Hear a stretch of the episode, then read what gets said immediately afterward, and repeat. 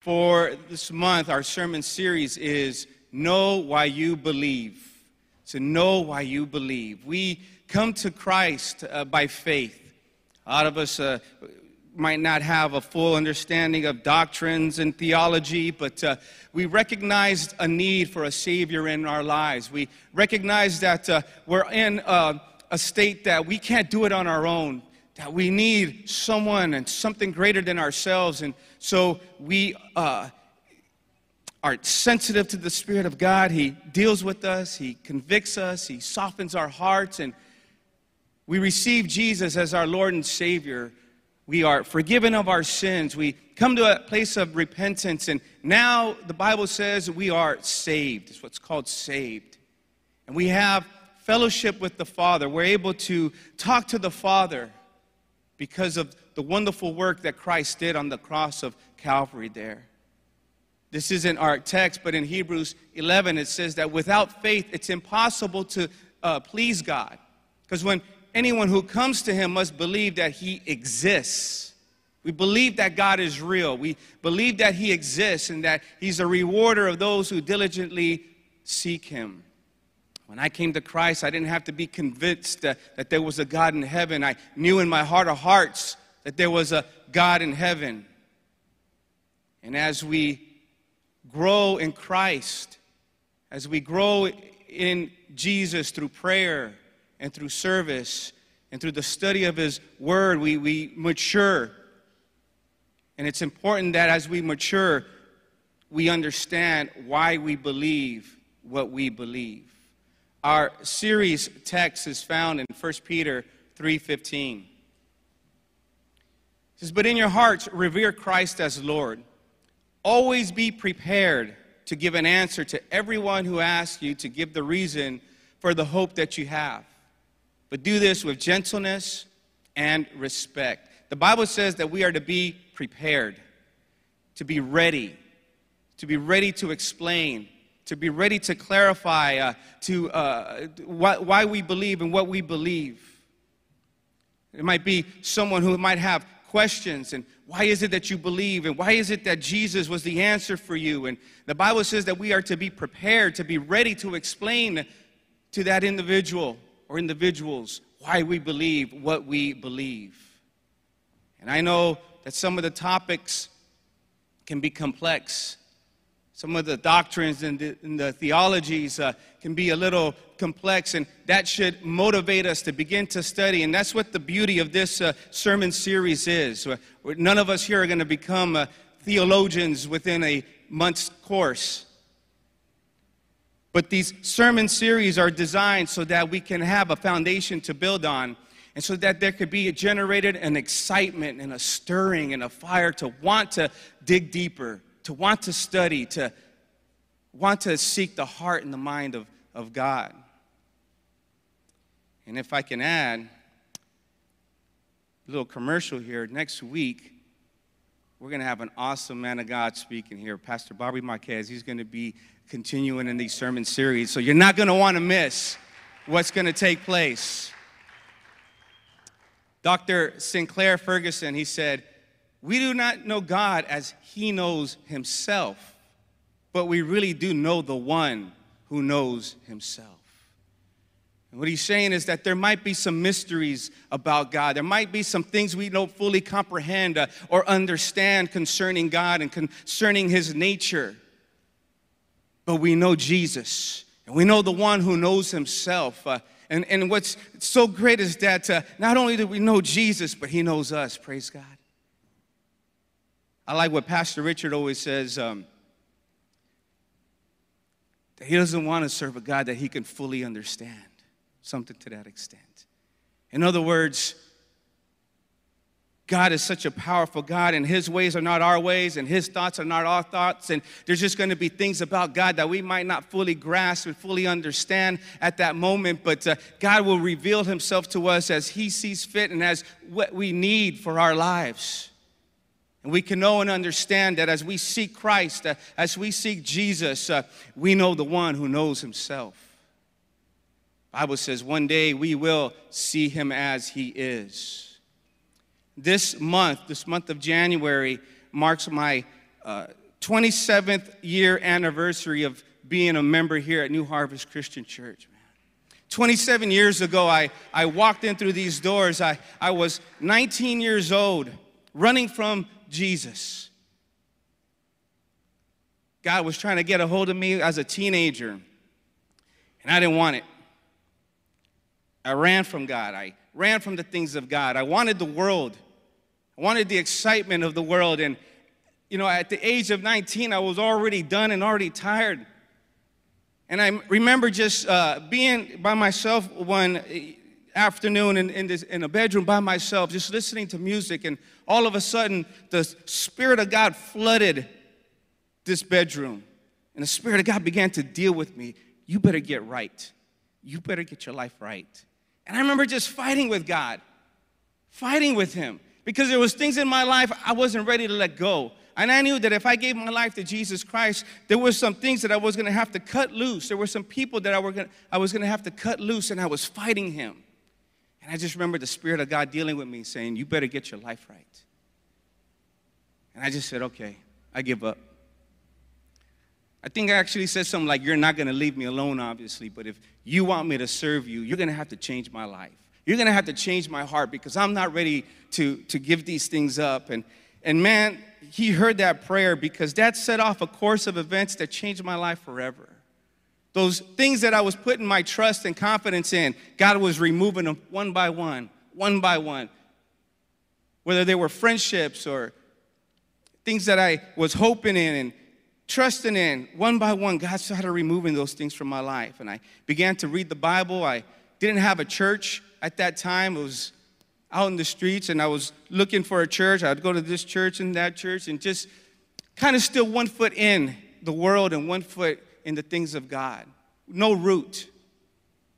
I was at uh, a junior college uh, out in Fullerton. I, my kids, I, I tell them I did the junior college tour when I got out of high school. I went to Rio Hondo and then Fullerton and then Cerritos and Long Beach. Finally went to a vocational school. Um, I was at this junior college, and I remember just this, this day, I was reading the Bible, and this young man, about my age at the time, 1920, him and his, and his uh, friend, they came and they said, We see you're reading the Bible. Uh, we're Christians too. Would you like to join the Bible studies? I said, Sure. Why not? Remember, we were reading the Bible, we were having a Bible study, and something just did not resonate well with me. You know, I, I, I wasn't rooted in the Word. I had very limited knowledge of the Bible, but something just did not settle well in my spirit. Something just didn't click. Remember, I called my aunt, my uncle, they're, they're both born again Christians, and I told them what was going on in my life, and they gave me some, they, they prayed with me, and they gave me some guidance and some direction and some wisdom. And I remember going back and having to make a decision. And God was just kept dealing with me, impressing on me. And I said, you know what? I got to serve God, man. And I got to serve God right. And I went back to this group. They, they, they wanted to have one more Bible study. And I said, look, it, I've made up my mind. I'm going to serve Christ. I'm going to serve Jesus. But I'm not going to serve him with you guys. There's something about you guys that just isn't right. And I turned around and I walked away. I walked away. And as I walked away, I felt the, burden just lift up off of my shoulders. I literally felt the hand of God just take the yoke and this weight that I was carrying for so long, and He removed it from my back, and I felt free. And I began to just say, "Oh, thank you, Jesus!" Uh, so excited, man. This this uh, experience that I had. A few weeks later, I found myself here at New Harvest Christian Church driving, coming down, I had taken my mom to a, to a, a doctor visit, and the light was red, and I stopped here. Looked up at that old sign. Remember that old sign, some of you old timers? Right? And I looked at the, the doors faced Imperial Highway, and coming out of those doors were young people like my age. And I said, I'm going to give this church a try. What do I got to lose? My brother and I, we went that Sunday, and the rest is history. I've been here 27 years since, man. Hallelujah. I say that to say this, though, that during that whole experience, during that whole ordeal, God was showing me two things. He was showing me two things, very important things that, I've, that have stuck with me. Is number one, I needed to take my salvation serious. I needed to start taking it serious because God took it serious. He shed perfect, innocent blood so that I could be saved. And I wasn't taking it serious. I was taking it loosely and I was taking it for granted. I had one foot in the world and one foot in the things of God. And God was showing me just how serious He takes salvation, the difference between heaven and hell. And that I needed to take that salvation just as serious. And you know what else He impressed upon me? Is I better know what I believe in. Because these young men, uh, were reading the same Bible that I was reading, but yet they were twisting the word to their own advantage. And I knew I had to know and understand what I believed in. In the book of Ephesians, chapter 4, verses 4 through 6, says, There is one body and one spirit, just as you were called to one hope when you were called, one Lord, one faith, one baptism, one God and Father of all who is over all and through all and in all. Tonight, I entitled this message, The Triune God. The Triune God. During your walk with God, inevitably you will come across uh, someone or someone's that uh, do not believe in the same doctrine that you might believe in. They might say they believe in God. They might say they have a relationship with Him. They may even say they believe in Jesus, but they will disagree with some fundamental truths concerning who God is. And they may even use the scripture to back it up. We have to remember that scripture will interpret scripture. That's why we will cross reference different scriptures when we're doing studies that it's important that we read Scripture in their proper context. Last week, Pastor Dan, in his message, he mentioned that the enemy's strategy is to sow seeds of doubt, to get us to doubt God, to get us to doubt uh, His word, to get us to doubt His protection and His provision and His power and His love. We could see in the Bible the examples of when the enemy was successful, when he did it to Adam and Eve, and when he said, Did God say? And Adam and Eve questioned what God had told them. He tried doing it in the life of John the Baptist. Uh, when John the Baptist asked his disciples to ask Jesus if Jesus was the one or should he seek another. And I love what Jesus says. He, he tells his disciples, uh, Go back to him and tell him all that you've seen and all that you've heard. Tell them about the miracles that they've seen Jesus do and the gospel of, of love and of salvation that they've heard Jesus speak. And, and that enough, uh, John will know. See, God is not hidden, God wants us to know him. He's revealed himself uh, to us through his son, Jesus Christ, and we can experience him uh, through the help and the comfort and the anointing of the Holy Spirit. The good news tonight is that the enemy's been defeated. His lies have been exposed and defeated, and the weapons that he would form against our lives and our faith, the Bible says, will not prosper. And the reason is because we serve a real God. We serve a mighty God. We serve the great I am, the Bible says, the Alpha and the Omega, the one true God of heaven and earth. Yes, God the Father, God the Son, and God the Holy Spirit, three in one. And my first note today is that God is one. The Bible teaches that there is only one true God. In the book of Deuteronomy, chapter 4, verse 35. And if you're not taking notes, I really encourage you to take notes or go back later and take notes as you watch it on YouTube because I'm going to be giving a whole lot of scriptures tonight. It says, To you it was shown that you might know that the Lord Himself is God and there is none other beside Him. In Deuteronomy chapter 6, verse 4, it says, Hear, O Israel, the Lord our God, the Lord is one. In Isaiah 43, 11, it says, I, even I am the Lord, and besides me there is no other Savior. The word for Lord there is the word Adonai. And when we're talking about the Trinity, we're not talking about three different gods, but rather that there is one God who coexists eternally in three distinct persons. There's religious uh, organizations and religious beliefs out there that uh, they claim to maybe believe in Jesus uh, in the Spirit of God, but they will not acknowledge their deity. The Father, the Son, and the Holy Ghost are each God, and each are eternal, and each are distinct from the other. Malachi chapter 3, verse 6. It says, For I am the Lord, and I do not change. Praise God. The same yesterday, today, and forever, he says. In Revelation chapter 1, verse 8, uh, Jesus is saying here, I am the Alpha and the Omega, the beginning and the end, says the Lord, who is and who was and who is to come, the Almighty. Again, the word for Lord is Adonai. In John 1 1, it says of Jesus uh, that in the beginning was the Word, the Logos, and the Word was with God, and the Word was God, and He was in the beginning with God. In the book of Hebrews 9 14, the Holy Ghost is referenced as the eternal Spirit.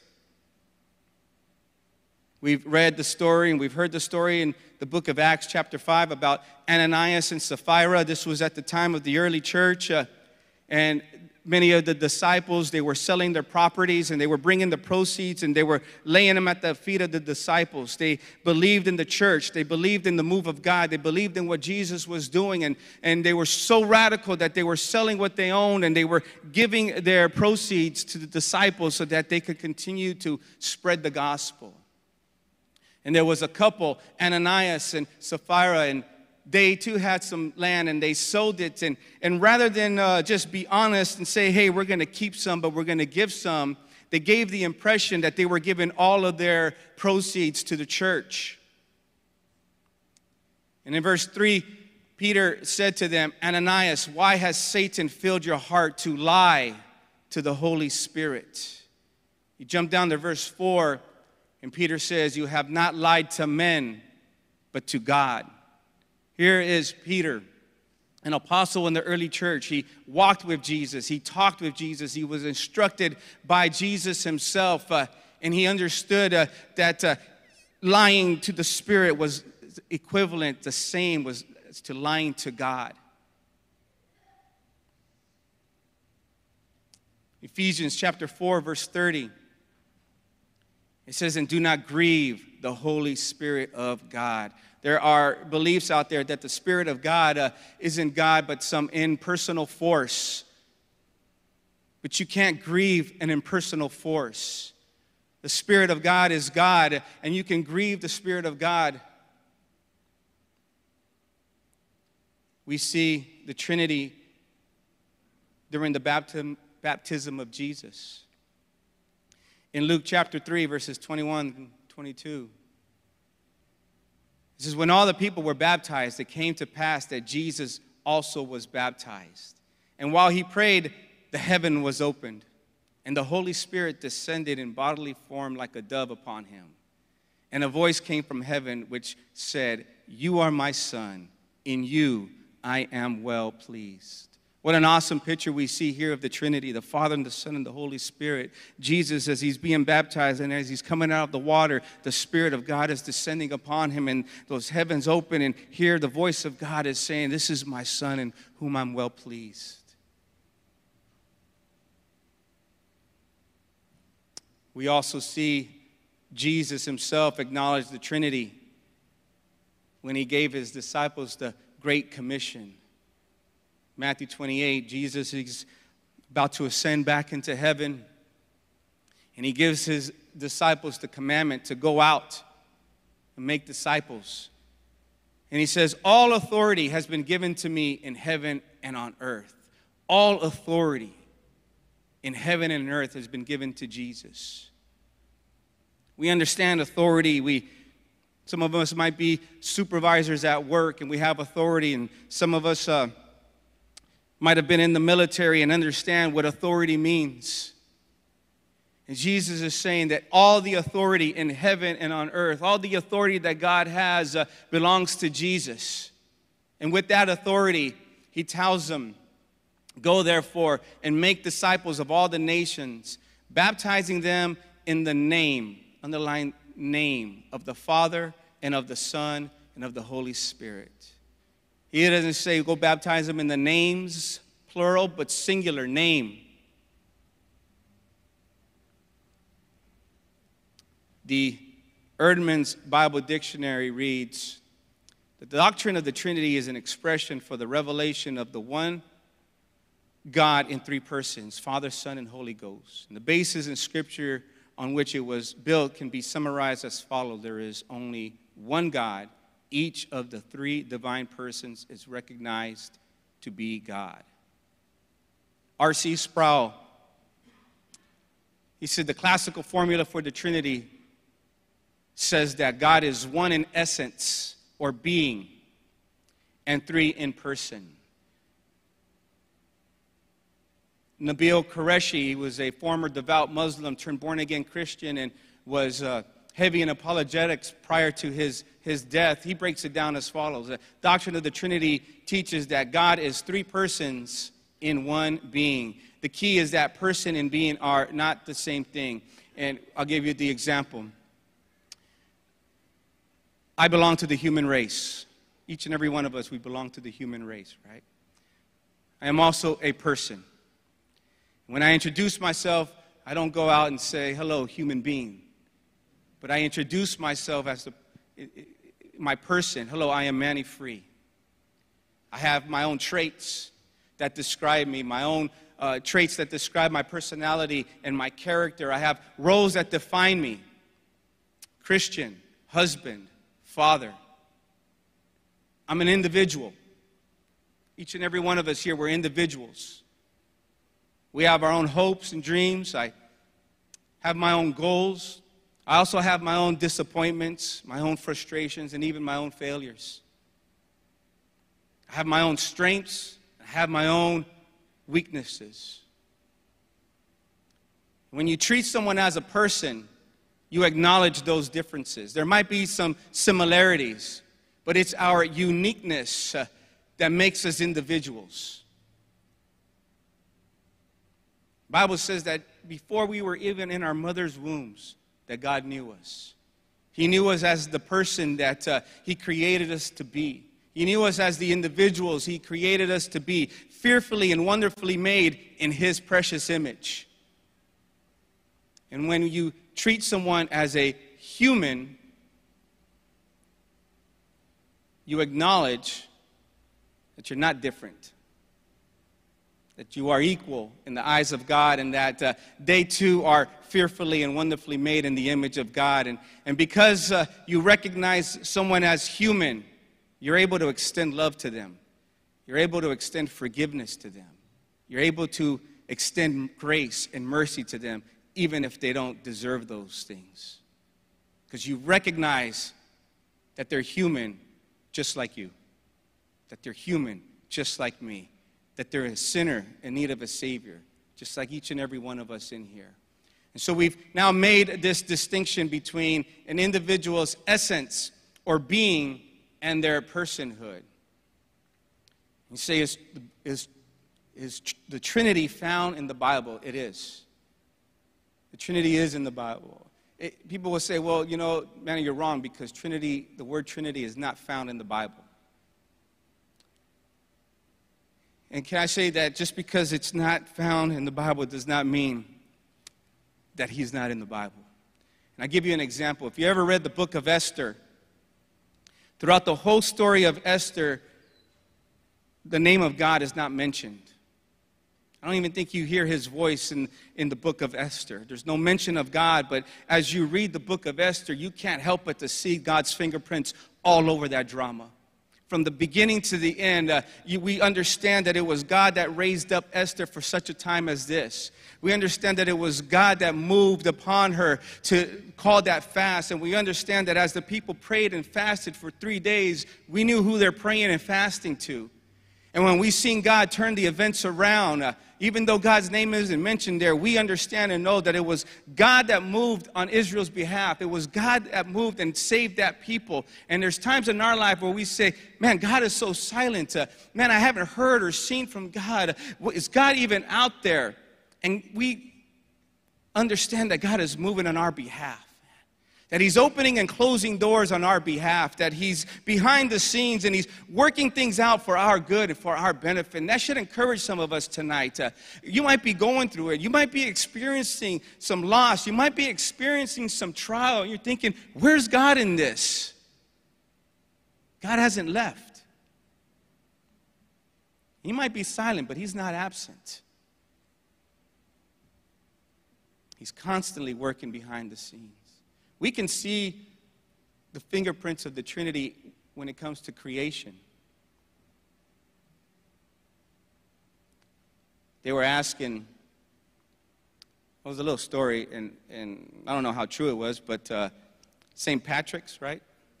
The, uh, the Irish missionary, when he was witnessing and ministering to the pagans in the land, they said, How can uh, God be three in one? And he picked up a three leaf clover and he says, You see here, this is three distinct leaves on one clover to kind of get them to understand that, right? If you look in creation, you can see the fingerprints of God. You think about the universe. No way it just came to existence. But the universe, uh, I believe, uh, showed the fingerprints of God. Uh, space, time, and matter. Without any one of those three, you would have no universe. In the book of Genesis, it says in chapter 1, verses 1 and 2, and it says, In the beginning, God created the heavens and the earth. And the earth was out with, without form and void, and darkness was on the face of the deep, and the Spirit of God was hovering over the face of the waters. In Genesis chapter 1, verse 26 and 27, then God said, Let us make man in our image, according to our likeness. Verse 27 says, said, So God created man in his own image. You think about that. You're created in the image of God. You are created in the moral image of God. You are intelligently designed. You're not random, but you were created by God with a purpose. You are his handiwork.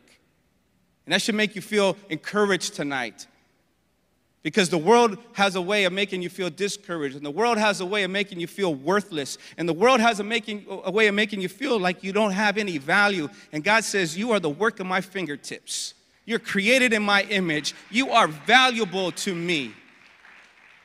Job understood that. In Job 33 4, he says, The Spirit of God has made me, and the breath of the Almighty gives me life.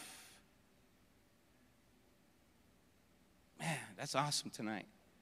Book of Colossians, chapter 1, verses um, 16, 17, it says, For by him, talking about Jesus, all things were created that are in heaven and on earth, visible and invisible, whether thrones or dominions, or principalities or powers. All things, all things were created through him and for him. And he is before all things, and in him all things consist. We are created for him and by him. That's the good news tonight, man. The good news and the, the greatest love story is that because God so loved us so much, he redeemed us. And redeemed us with the precious blood of his son, Jesus Christ, to keep us from ex- having to experience the penalties of sin Bible says that those penalties is death and we have that opportunity as we repent and come to Christ, man, that we could be forgiven of those sins. Amen. That's the amazing plan of salvation. And that's where we see the Trinity to shine the most, is in the plan of salvation, the plan of our salvation. In John 10 30, Jesus says, I and my Father are one. And in context, Jesus was talking about he and the Father are one in purpose, and the purpose of salvation for a sinful and fallen world. That the Son was in perfect harmony with the Father to bring about the plan of salvation. And we believe that, that the Father and the Son and the Holy Spirit are united and work in unity to redeem the lost. John 6 44, Jesus says, No man can come to me unless the Father who sent me draws him. Jesus is saying, if you want to get to the Father, if you want to have a relationship with God, it's through Him, it's through the Son. John 16, uh, 13 through 16 says, However, then, when He, the Spirit of truth, has come, He will guide you into all truth, for He will not speak on His own authority. But whatever He hears, He will speak, and He will tell you things to come, and He will glorify me for he will take of what is mine and declare it to you. That authority that Jesus has, that authority that was given to him by the Father, he in then turn gives it to the Holy Spirit so that he can declare it to you and I. Ephesians 2:18 it says for through him we both have access by one spirit to the Father. In Romans 8:19 uh, through 11 it says if indeed the Spirit of God dwells in you. Now, if anyone does not have the Spirit of Christ, again, the Spirit of God and the Spirit of Christ is the same Holy Spirit, uh, then he is not his. And if Christ is in you, the body is dead because of sin, but the Spirit is life because of righteousness.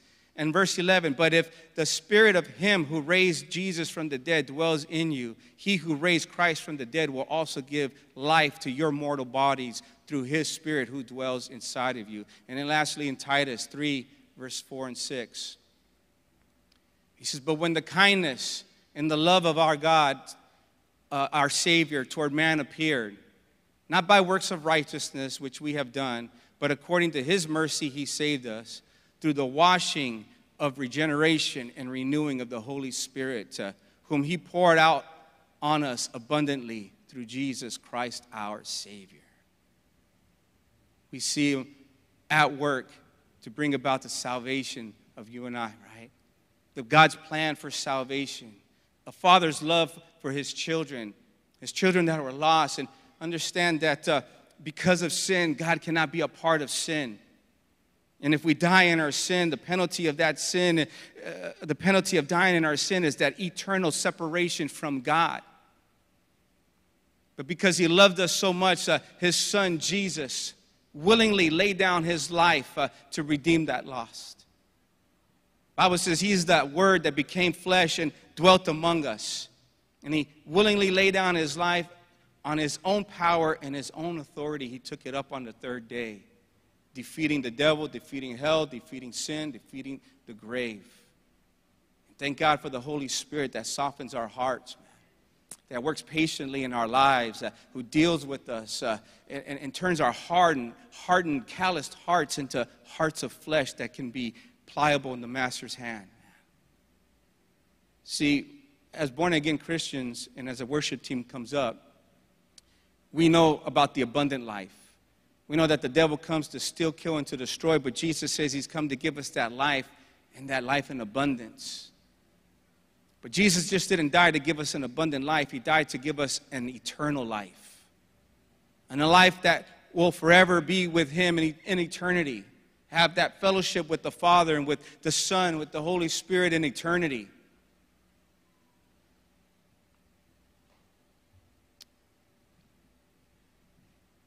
He is our Jireh, our provider. And He gives us what we need and when we need it. Uh, you need comfort in this place, Jesus has given us His Spirit, the Comforter. You need healing tonight in this place. Uh, Sister Yovetta was singing. God has given us His Son, and the Bible says that by the stripes of Jesus Christ, uh, we're healed. You need the love and protection and the security of the Father. God gave us access to Him through His Son, Jesus Christ. And we can come to God and we can call Him Father.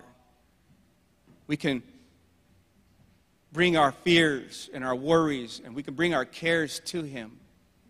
We can receive His encouragement and His comfort and His assurance that He has everything under control.